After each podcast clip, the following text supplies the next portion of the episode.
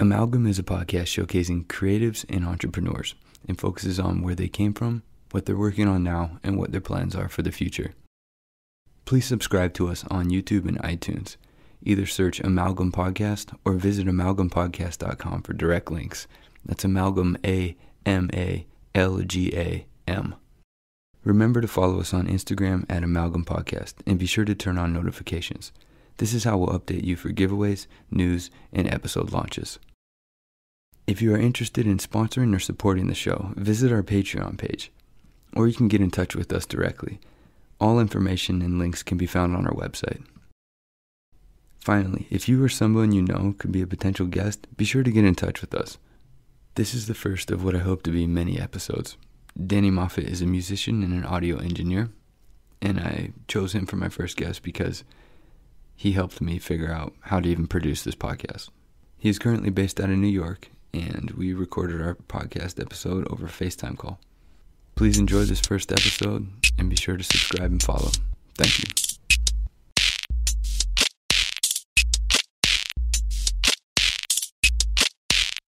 Danny, how you doing, bud? Doing good, Corbin. Great to hear from you, man. Yeah. Happy to be here. Appreciate you so much helping me with this. Um, Danny and I have been going back and forth for a few weeks now, and um, I've been picking his brain. And the reason why is Danny, he's a musician and he's an audio engineer, and so I had uh, quite a few questions about that and uh, what's what I need to do if I was trying to pull off a podcast. So, what um? And here we are. You've pulled it off in three weeks, no less. I that's, that's record time. Yeah, we, yeah. Well, you know, there's the the idea was long before that, but you know, it doesn't get real until you start moving forward and telling people and asking people to help you out or So become true. a guest. Yeah, but you um, your band Internal State. Um, we, I was listening to the album last night, and the album is called Creepy. So listen to Bandcamp. Is that right? That's where you find it. Yeah, that's right. Bandcamp. And Internal. we've got we got some videos on YouTube as well. Internal State is the name.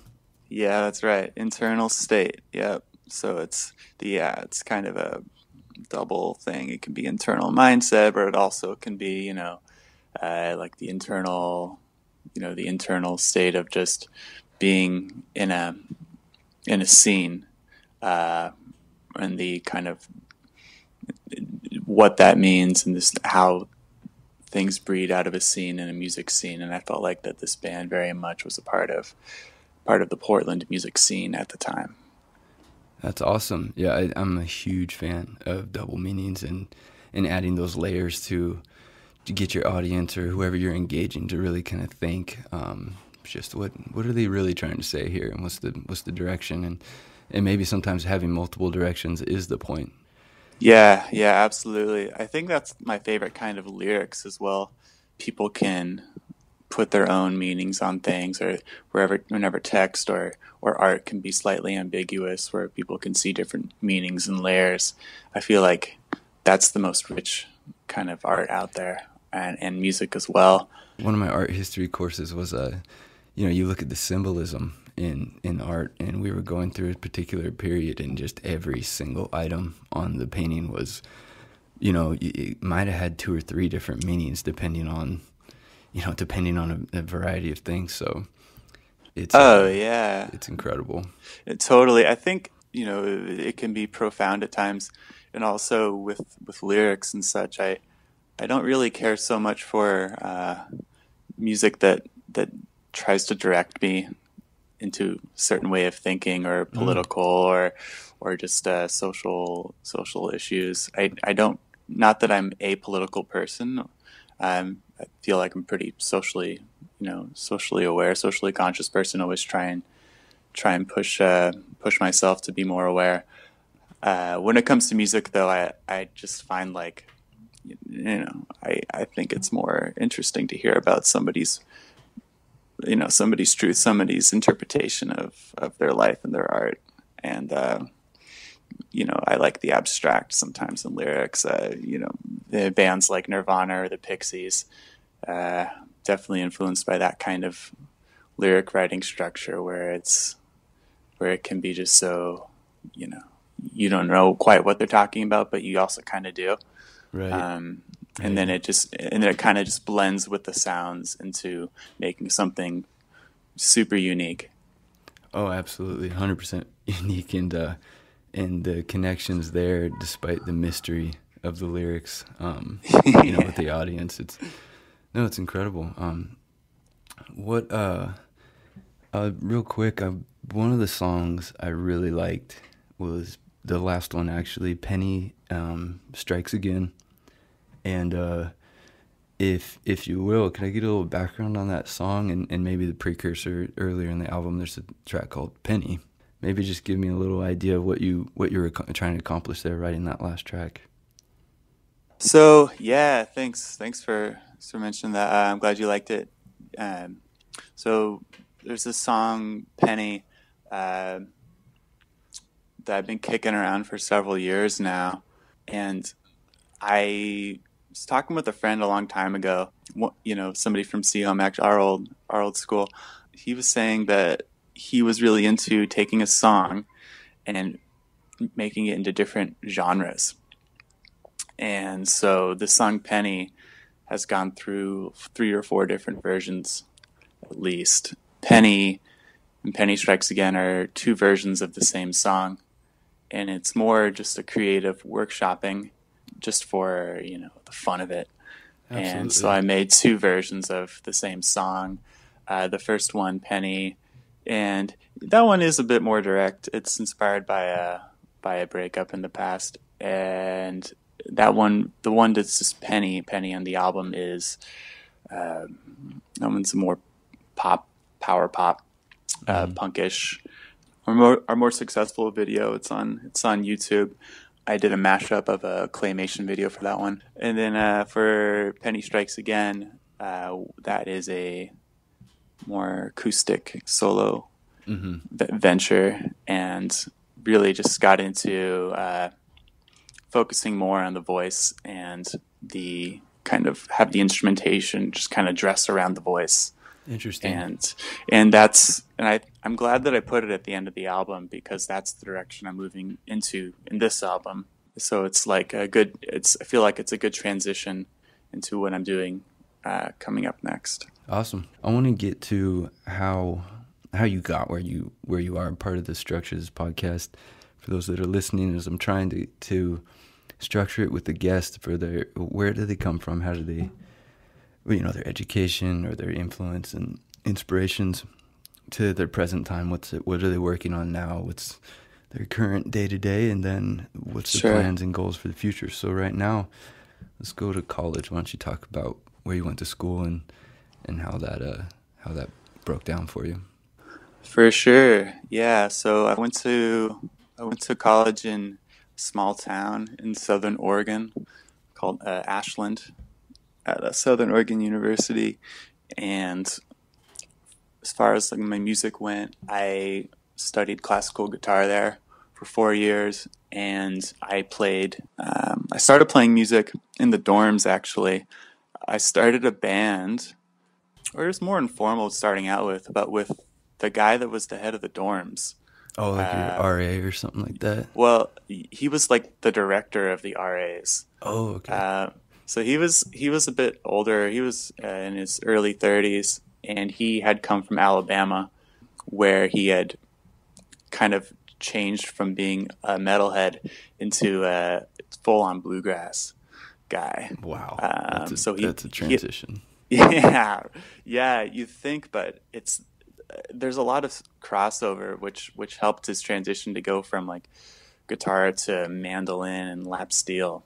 Uh, so we we did like bluegrass band and acoustic or bluegrassified band of, of acoustic covers and and my originals in the dorms, and then you know played out a little bit. He moved away, got a job at another university, and I I went on to busking, playing on the sidewalks. And I had a awesome yeah, pretty regular thing doing that. And there's a lot of tourists in that town because there's a huge Shakespeare festival. And uh, the town quadruples in size. Wow.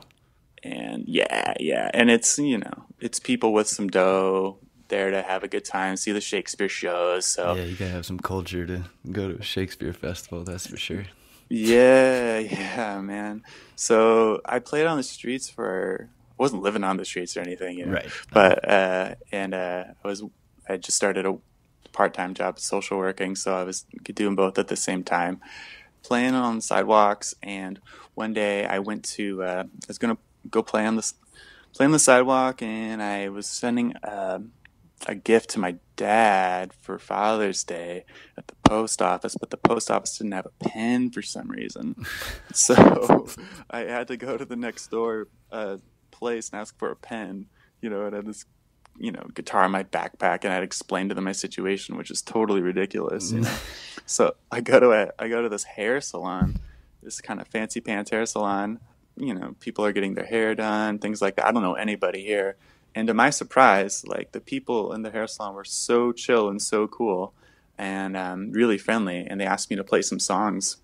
Oh wow! For the for the people, yeah, people getting you know manicures and hair things like that. And I you know, I demurred. I was like, yeah, nah, I got shy, and I didn't want to do it. And, and I, I left. And then ten minutes later, I changed my mind. I was like, you know what? There you go. Good for you. Why not?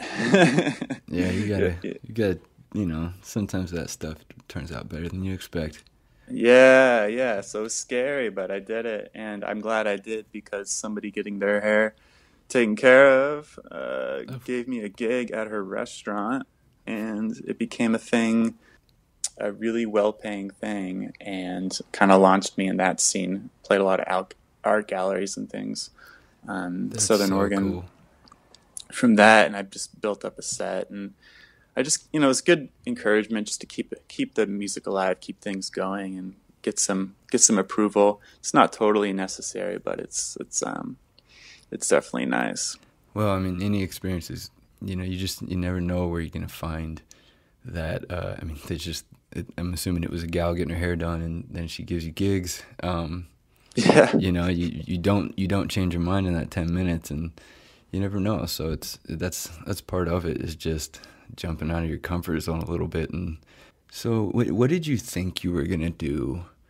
You know, going into college. I know you started out um, with social worker as a social worker, and so that was that was the initial career plan. What you know, how did that transition happen?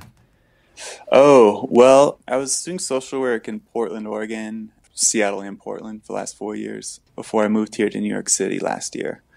I I decided to make the move to freelance uh, audio engineer and musician when I moved to New York City. Not for lack of opportunity, because I, I did have some things lined up, but I, I changed my mind and decided to to do this thing that I've always done on the side. But I really wanted to hone my craft and um, make a good run at it since I was in New York and uh, there's such a huge entertainment industry here.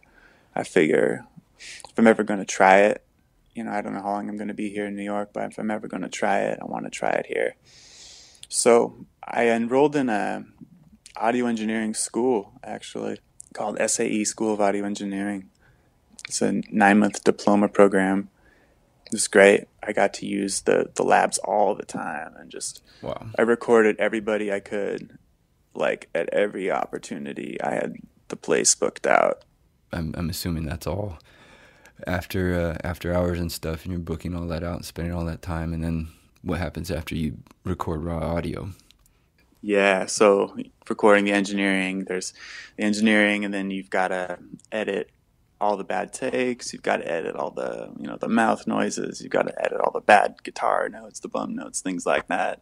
Um, you know, and then you've got to mix the levels, EQ, and then you've got to master everything, and then that's and that's up. I got so many musicians, and I did, you know, I did it all for free just to get practice at the school, and I did this through contacts with um, with a great group called Women in Music, which is in LA, it's in New York, things like that.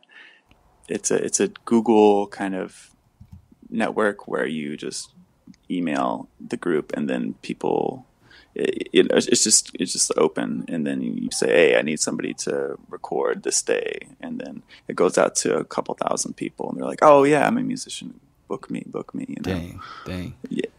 Yeah so that was a great way to get my chops. So i started doing some more paid sessions after that with a place called uh, bmj studios which is in Long Island City, and so that's that's my main place these days. And you do a lot of audio books, right? There, I mean, I'm sure you have a variety of projects, but yeah, and that's that's what brings in brings in the money these days is post production, and that's and that's the most steady gig. Podcasts and audiobooks are the main things, and uh, yeah, I mean, those are the two biggest industries in the music in the audio world uh, these days. Music's kind of it's more for the soul. Sometimes you know I get lucky and something will work out, but I, I don't I don't base my rent check on it. Yeah, that's so a, to speak. that's your that's your um escape, your your space to kind of you know. Yeah. There's, no, there's not a lot of creative freedom in freelancing, so that's where you get to escape. So you mentioned podcasting and audiobooks. That's um that's big in the audio engineering industry, is what you're saying. Yeah, they're the two biggest growing fields, and they're the ever since Amazon and Audible Mm-hmm. podcasts have really taken off in the in the last few years too. I, I, think podcasting was kind of a you know, it was kind of a fringe thing and it's really come up quick. Audiobooks have been more around since, you know, people have been recording audio, really. Yeah, they they used to sell that on CDs and tapes. I'm sure. I mean, Oh yeah. I mean, I used if to like anybody listening even yeah, right. I mean, yeah, it, you know, every one in every uh, one in every ten units of you know like music now that's sold, like nine out of ten are CDs still, but one out of ten is now vinyl. yeah, oh, yeah, And then so cassettes have come back too a little bit. interesting. Um, yeah, so maybe who knows? Maybe there's going to be a CD resurgence. yeah, well, 10, was 10 or twenty years. 10, yeah. Yeah, I mean, the CDs, my dad was telling me that CDs, uh, they record that at pretty close to studio quality, right? I mean, you'd be the one to correct me on this, but isn't a CD pretty decent, decent rendition of what they're doing in the studio? Whereas the tape's gonna, it's gonna lose some of that quality. Yeah, yeah, that's that's true. Yeah, uh, tapes, cassette tapes have a roll off of frequency at the top end at about eight thousand hertz. So we can hear we can hear between zero, not zero, but we can hear between uh, average human ear can hear, between forty and twenty thousand hertz as far as the audio spectrum goes. And cassettes are really limited. So after eight thousand, so less than half of what we can hear, there starts to be some decay and so that's how that's why cassettes sound you know not so bright when you listen to them Yep. Vinyl is, isn't it still one of the highest quality of uh, audio signal you can get, even though it's analog? there's it's it is smooth it's smooth sound and there's no guesswork. With cds is you're you're still you're working with uh, numbers. You're working with code. So the laser is sometimes has to guess the number is because not everything's connected. You know it's 24 bits a second. 24 bits of information a second on a cd it's it's you know with 48 48's you know better and we're up to that now i don't know if there's much of a difference that i can really tell but it, it, I, i'd prefer to hear a cd over a vinyl record still but that's not necessarily like my favorite the be all and end all of the music experience. I think i still like to hold a record. I think i still like the ritual of putting on a needle Yeah. um, and just hearing that crackle and hiss Well, and hearing Just- an album yeah. as intended, you know, as as ordered by the musicians and the band or the artist, you know, they selected the order of the tracks. They wanted the audience to hear this first, this in the middle, and this last, and and part of that might be the, the story that's told throughout the album. So Yeah, yeah, right. Totally, man. Like with Spotify, it's all the shuffle play. We're in the shuffle play age. yeah, and it's bad, Kinda you know. It kind of makes you like I'm I'm dying, dude. I, I like. I, I use their Discover or their like weekly suggestions all the time Mm. because, man, I, if I listen to the music that I, I mean, I feel like I've been listening to the same songs for like eight straight years. I mean, and it's just bad. I need I need to switch it up. Yeah, that's great though. I mean, like that you're using that that system. There's, you know, Spotify is huge, huge, huge, and uh, very influential. I know a band that I got discovered off of Spotify too. So they're doing they're a force for good, even though, you know, even though they take eighty percent of the royalties from plays. Uh, just for themselves, which doesn't leave much for the musician, let alone the audio engineer. But that's another discussion. Uh, Spotify is is breaking artists though through those kind of like new music playlists that you're talking about. Yeah, I mean um, it's, and I don't know what the the technology or the algorithm or what's behind what they're suggesting me, but um, they have exposed me to some new stuff. I mean, I was listening to some like 80s country, some old Hank Williams Jr., and I'm just loving it. And I would have never, ever in a million years found that by myself, you know? So. Yeah, yeah. Oh, oh yeah. And then there's the other playlist that people make on their own too. Yeah. For the, for the new, for the new music, it's, I think it's like like anything like like DJs it's word of mouth you know. Somebody can say you know in the industry or or know somebody at Spotify can say hey I know this band and I've heard of bands breaking from that. People just suggesting to people that control things at Spotify to put them on the new music playlists and then people discover it from that way too. Like just awesome. it, it's the new it's the new DJ really. The one thing I've noticed they've gotten better at because I've been using Spotify since they let us have it in the states. I couldn't wait mm-hmm. to get my hands on it Oh, you're an early adopter. Oh nice. yeah, so like they didn't even have like like the, for example, the Red Hot Chili Peppers still weren't on there, or um, like no way were the Beatles even remotely. I don't even think the Beatles were in Apple or anything yet. Um, yeah, that was a big moment when they finally went on. yeah, and uh, a big marketing moment for sure. But it's like, yeah, who hasn't heard the Beatles already? but that's um, so true.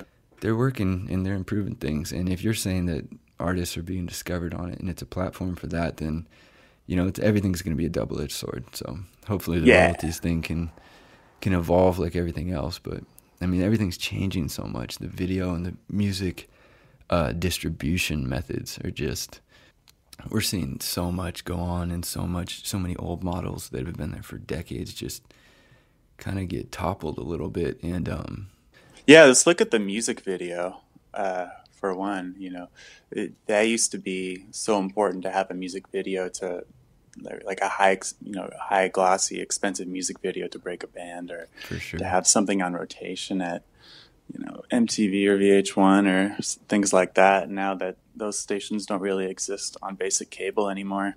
yeah, uh, that's true. It's and it's uh, but that was you know people thought that was the end of the world at the time too because it put more emphasis on image over sound. So I think that there's always going to be something that's some new change that's going to freak people out, and then things will things will correct. I do like that the focus is now more back on the music, and there's still avenues for people to make money. It's just different. Uh, syncing syncing songs in commercials and TV and in movies have has really taken off now. Um, what what is that? What's what's that mean? Oh, like getting something very simple. Get yeah, oh yeah, it's a it's just a jargon term syncing. Uh, but getting a song placed in like a show, if The Bachelor or something uh, plays amalgam, you know, amalgam song or, or one of my songs, an internal state song, you know, right. then that will be royalties right there. Right. Kind of brings us into the next thing, what your goals for the future are. But I'm taking a break from the from being the lead guitarist, hired gun kind of thing, and focusing more on internal state again. Come up with tunes for that. So internal state began back in Portland a few years ago, and released an album last year, and played a lot of shows. Um, so now I'm working on the album while I'm also trying to hustle and be a freelance audio engineer, which which is the first thing I got to do, right? you got to pay the bills. yeah. And um, uh, New York's a very expensive place, man. It's a great place for opportunities. I can't think of a better place for opportunities. And I think if you're an actor or musician, you've got to get here or anything in enter- entertainment or LA. Everything's just a little bit harder and more expensive. Mm. Uh, if you're you know in bands in smaller towns like you can drive somewhere with your gear and rehearse at a friend's basement and then just go play shows whatever. But here it's you have to think about the whole everything from leaving the house. Okay it's all subways. You've got to take your gear on a subway. You've got to pay for the rehearsal space and you know the the temperature in the apartments. East East Coast man, like it is so dry living spaces here that it fries all my gear. So I have to have oh. humidify I have to have humidifiers in all my guitars. Dude. Otherwise the wood will crack. Dang. And it's not just me. This is just uh, this is part is, of it, right? This is part of this is part of uh, the New York City apartment life. You know, the buildings have to turn on the heat because it gets you know zero degrees and pipes will, when you pipes will freeze. yeah, yeah. Right? So it's gotta... a it's an ex- expedition essentially every time. Yeah, it's not, yeah, but like when I try and pack my kids up and we're gonna go drive to Boise, it's essentially the same thing, but you're going like ten miles. yeah, yeah. You're you're crossing state lines, but I'm yeah, I'm going I'm going like a mile.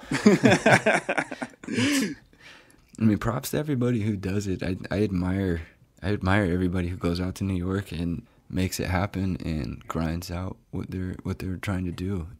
Yeah, just from what I've seen from from bands I've been in here and uh, from peers, it's uh, you know the magazines are here, the blogs are here, the websites are here, the publishers are here, the um, the labels are here and just being able to be be around that and meet people it's i think really really really important. I mean you can you know people have made a living outside of these cities of course and still can and because of the internet it's easier to get your get your music around and be discovered but i think it it, it still helps to be in proximity to the cogs of the the machine that is the music industry and the television and film industry. Right and now it's all it's all blending beyond recognition. now it's just one giant animal. Right. Yeah. Yeah. Yeah. it's all one big beast. What are your goals over the next few years? You say you're working on a new album. What else are you gonna try and accomplish? Yeah. So the last album, Creepy, uh, which you can hear on Bandcamp, is decidedly harder rock sounding, and uh, the next album is going to be acoustic which is kind of getting back to what I what I first did when I picked up guitar and what I did in, in college in Ashland.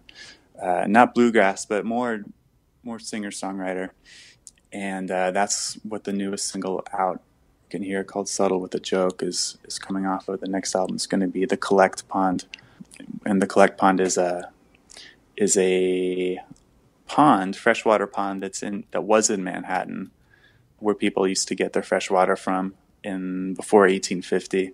So that's cool. what, yeah. So it's kind of like getting back to the roots of where I was, you know, where I why I picked up the guitar. Is kind of you know, thinking about you know what are the roots of Manhattan since since I'm since I'm here. Uh, so it seemed like a like an apt title. Nice, I love it. I love I love the way you select your titles, man. You know, Thank you.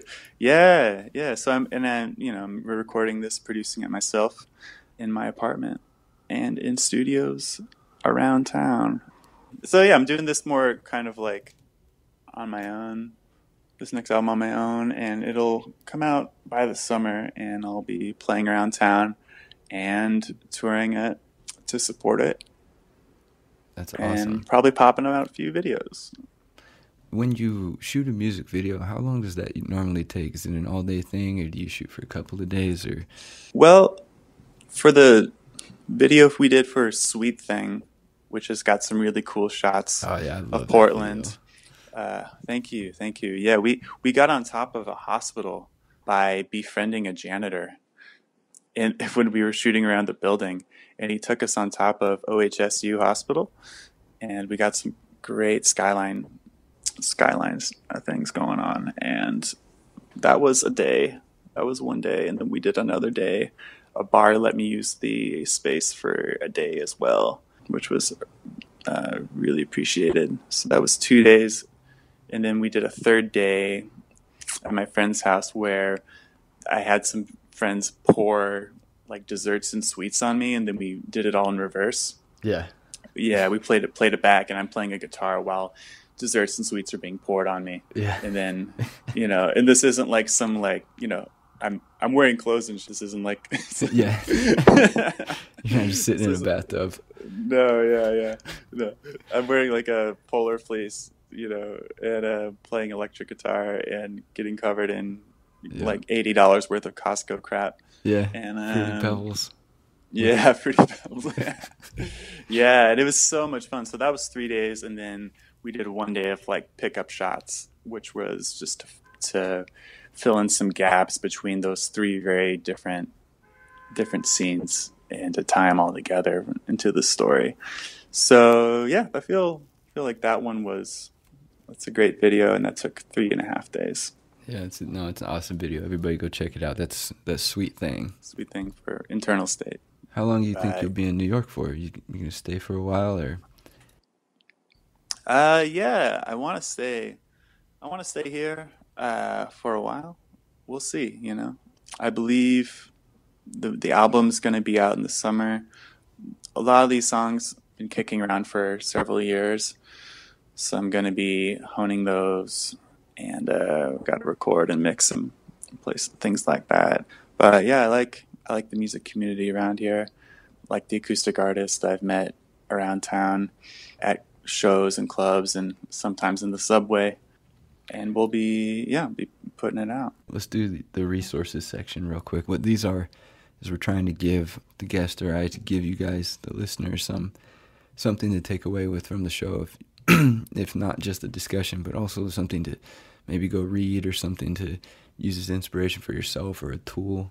this is a great section i'm glad you included this uh, so what got me to pick up the guitar is the what used to be called the experience music project in seattle Mm-hmm. It's, it's now called the Museum of Pop Culture, and this is uh, it's a nonprofit museum uh, dedicated to contemporary pop culture that was made by Paul Allen, one of the co-founders of Microsoft. Mhm. And when I was there, when I was 14, I did this tutorial of a Nirvana song, and they had a guitar there for you to, to learn it What? and I found out it was so much easier than I thought. so I figured, why not? Um, so that's what got me to play guitar. So Museum of Pop Culture. In my, you know, in my kind of journey with music and trying to figure out what I wanted to do, you know, I did a bluegrass band. I was in a metal band, indie rock band, acoustic. I did classical in college. So many different genres. Sometimes it's it, it's a blessing and a curse to be able to play so many different styles of music. I enjoy so much, but it's also I don't always know, you know what direction I want to go to. Uh, yeah, Um, I bet. I read this book called Strengths Finder 2.0, which is a book by Tom Rath. And although it's not particularly about music, it did kind of get me on the track of thinking of following my strengths and what I'm good at. That's something that people need to come to terms with, or at least be aware of what exactly their their best qualities are Mhm. with their art and what people might enjoy the most and what they enjoy the most, and to to go that route. So that was kind of an uh, an eye opening eye opening book for me. Oh, it sounds like a great book because I mean we're in our just entered our thirties, but I mean when you're in your twenties, you know you just I, for me particularly you just kind of meander with I want to do this, no I want to do this, no I want to do this, and you don't you don't you're not paying attention to what or at least I wasn't what you're naturally good at, and if you can if you can hone in on that and you can use that to your advantage, it's gonna pay dividends down the road. Um, Yeah, absolutely. Yeah, you were saying, uh, you know, you you were college and figuring things out, and it, you decided that you were really good at computers and you're really into it, right? Yeah, the um, you follow your peers a lot, especially at that age. I mean, what you're in, you're still in your late teens, early twenties, and man, I just everybody else was in business administration, so it's like I guess I'm gonna major in business administration. It's like why, why? why? I think I took a half a year off, or maybe it wasn't quite a full year, but I took a semester off. I just worked full time, and everybody else was still in class, and that helped a lot. And then that helped me really get get back on track with like, all right, how how are we gonna graduate? Let's just let's just figure out how to graduate, and then uh, you know, because I liked Yeah. I liked the production manufacturing that I was learning, so I Yeah. thought that you know that's what I wanted to go into. So it was more of just let's let's graduate and found uh, I think it was the um, I think it was the English department, but or communications. I can't remember. I think it was even in the same building, but it was digital media or digital technology and culture. And so I got exposed to a lot of different computer programs and and I, I wish that there was a little bit more of aptitude testing, you know, in the at, at high school level and stuff because it was clear. You know, we mm. had some cool we had some cool computer courses at um, Seaholm. We had applied physics, and that was like we were using Rhino, which was you can design yachts using that software. And oh uh, wow, yeah, 3D modeling. And then I didn't, I never did the AutoCAD stuff, but um, 3D modeling was sweet, and and we were doing that in senior yeah. year high school. So it's kind of like if I did four years of that in college, I'd probably probably be doing something different. But yeah, so I was like you, you know, in in my you know mid twenties trying to figure it out, and uh, yeah, take you know whether it's a new uh, job or a new book or something that's transformative. Uh, it's something that can be a resource to figure figure out what the next step should be. Is was a uh, is really valuable, and for me, yeah, it was this, it was this book, Strengths Finder, 2.0. Yeah, Tom Rath, right? It looks like we're we're hitting time, dude. I I cannot thank you enough. Not only for just the time right now recording this episode, but answering my questions, helping me kind of troubleshoot or come up with solutions to getting this thing produced. So, Danny, thank you so much. Of course, Corbin. Yeah, appreciate it so much. You you invite me to be part of the first one. I feel honored. Really, I'm sure this is going to be this is going to take off and be you know this will be the first one of many. You can check out my music at a internal state. You check us out on a Bandcamp is where you can stream the audio. You can check out the videos on YouTube and give us a like on Facebook. And if you're looking to you know work with me as an engineer, you can check out my website Moffat Sound, M O F F A T Sound um, dot com. Cool. And and at Moffat Sound on Instagram because that's that's where I'm primarily oh, right. doing my marketing. So I want to. Oh yeah, tag the, you there. Yeah, yeah, yeah. On the gram. There we go. Yep. Uh, Instagram, uh, Moffat Sound, and I'll be posting. I'll be posting my music and and audio stuff there as well. I want to thank everybody who has helped me get this first episode off. Danny, you again, bud. Appreciate you, and anybody else who's helped me. Um, you know who you are. A lot of troubleshooting, a lot of questions, a lot of opinions I needed. So everybody, thank you so much.